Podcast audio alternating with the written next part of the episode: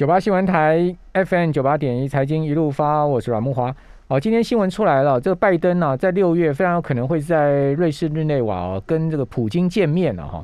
哦，这两个人，呃，美俄的领袖领袖啊，要举行高峰会了哈。那实际上各位可以看到，拜登上任以来哈，现在目前跟全世界领导人见面的啊，只有两位。哦，这两位呢？呃，都是在亚洲的领导人啊，一个是日本首相菅义伟哈，另外呢就是最近啊，在五月二十号这个访访问华府啊，哦，在白宫跟拜登举行高峰会谈的文在寅哈，啊，也就是一个日日一个日本的首相，一个韩国的总统啊，这两个呢是拜登啊上任以来啊，呃，会晤这个唯二的这个领导人啊，那拜登会会晤。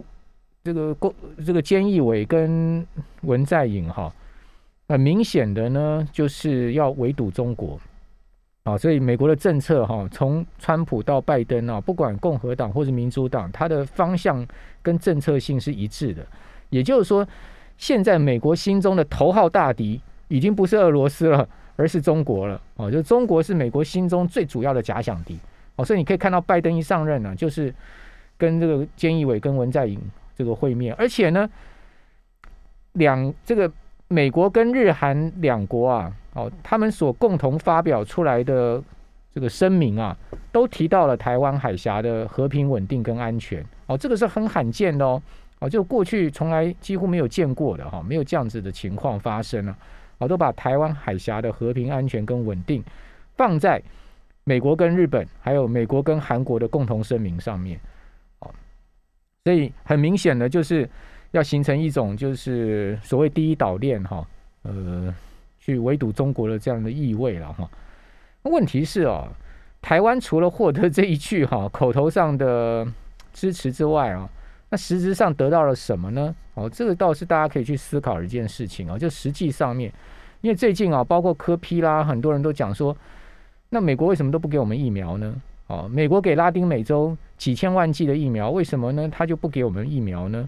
好，把我们呃台湾当成是盟友哈，然后呃晶片最重要的生产基地，但是问为什么我们拿不到莫德纳疫苗？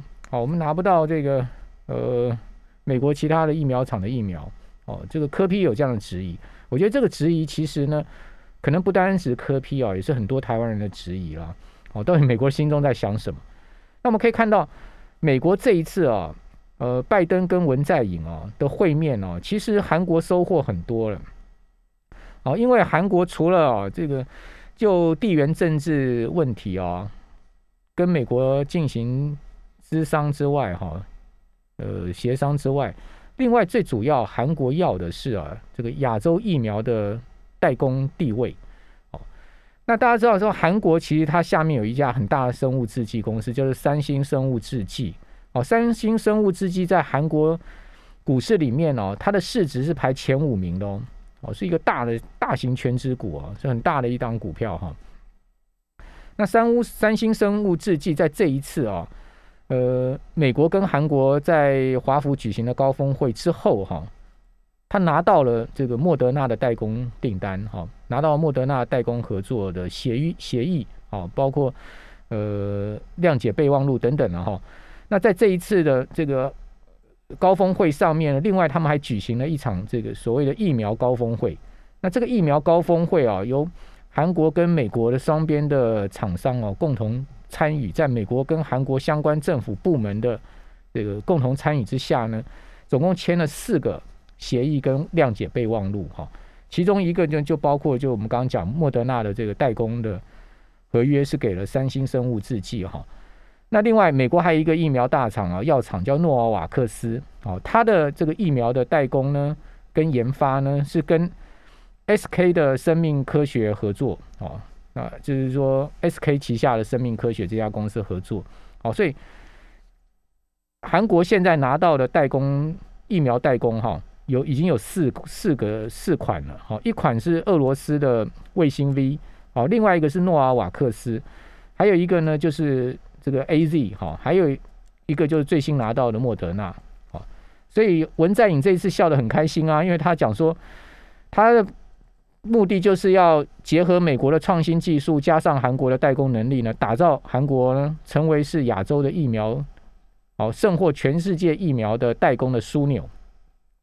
那当然，美国会要求韩国付筹期款嘛？你我给你疫苗，我也我也相对要你投期款，就是要求这个呃三星呢到美国去投资晶圆厂，所以三星也承诺啊投一百七十亿美金到美国去呃设晶圆厂。好，所以美国现在呢已经发表说呢，未来美国要再多建七到十座这个晶圆厂。那这七到十座晶圆厂其实可以算得出来哈。呃，两座是 Intel 哦要投资的，我记得应该是两百亿美金啊。哦，要设的晶圆厂还是三百亿美金。好，Intel 承诺要建两座这个一晶圆厂。好，另外先前台积电一座嘛，现在已经开始在动工了。哦，二零二四年要投产。哦，在亚利桑那州，哦，现在传出来，台积电不是只有设一座，设六座，哦，也就是说呢，从原来的一座变成六座，好，如果这个传言是真的，六座加 Intel 两座，不就八座了吗？那八座再加上三星的，不就刚好是十座了吗？哦，九到十座了吗？所以美国的商务部长就讲说，七到十座的晶圆厂，所以一算就是三家公司嘛。好，那。拿韩国拿到了疫苗代工订单，然后付出了这个三星要到美国去设厂的头期款。那么台湾呢？台积电不是要去设厂吗？那台湾拿到了什么呢？那台积电如果是去亚利桑那州设六座晶圆厂的话，等于说月产会达到十万片哦，因为它现在目前一座晶圆厂的月产是两万片。那投资总额会上兆台币，因为一座晶圆厂的投资金额至少两千亿台币，所以六座呢是上兆台币，投了这么大的金额，然后月产十万片的晶片哦，这么大的规模，十万片晶片的规模有多少呢？十万片晶片大概它的规模是台积电现在五纳米哦，这个月产量的情况哦，台积电现在五纳米就是大概它月产十万片左右哦，那台积电一个月的产量呢，大概差不多有一百多万片了哈。哦，所以说呢，等于说把五纳米的这个产量搬到美国去了，哦，而且呢还据说这个六座晶圆厂呢不是只有五纳米，还有三纳米的，哦，最先进的晶圆技术呢全部拿去到美国去。那我们口口声声说的细盾未来还还会存在吗？哦，因为美国摆明了就是说最重要的、最先进的这个制成的晶片呢都要在美国就地生产了嘛。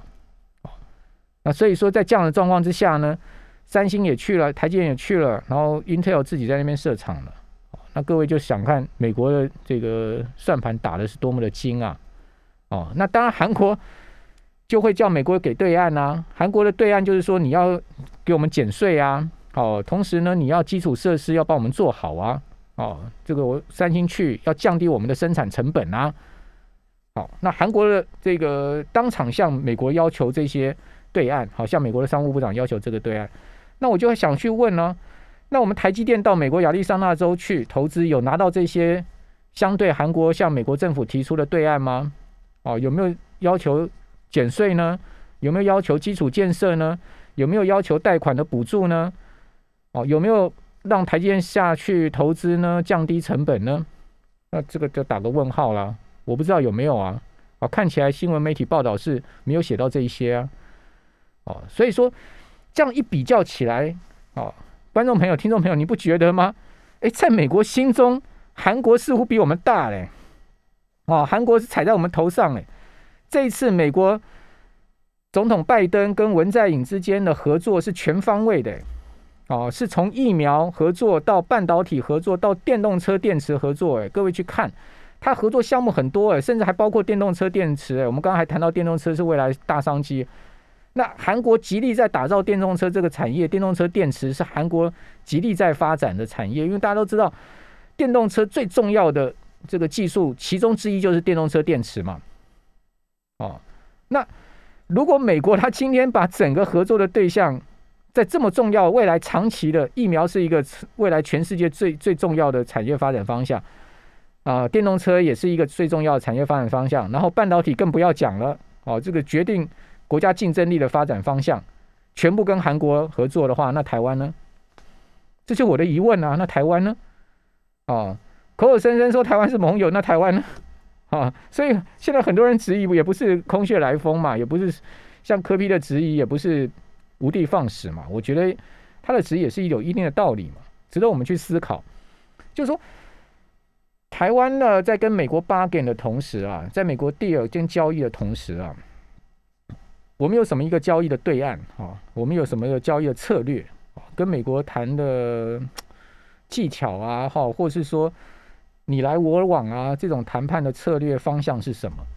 看起来韩国是比我们有策略、有方向哦，感觉起来是这样子哦。我不晓得各位的看法是如何哦。我个人看是这样子哦。哦，至少这一次美韩高峰会上面，美国有拿到他要拿的东西，韩国也拿到他要拿的东西了嘛，对不对？哦，所以回过头来，我看到美国跟韩国这样的高峰会谈，我就会想到。台湾跟韩国是处在绝对竞争的地位上面嘛？哦，未来这些重大产业发展方向，台韩是一个绝对在国际这个领域上面的较量啊，哦，重点的比拼的对象啊。结果美国现在押宝韩国。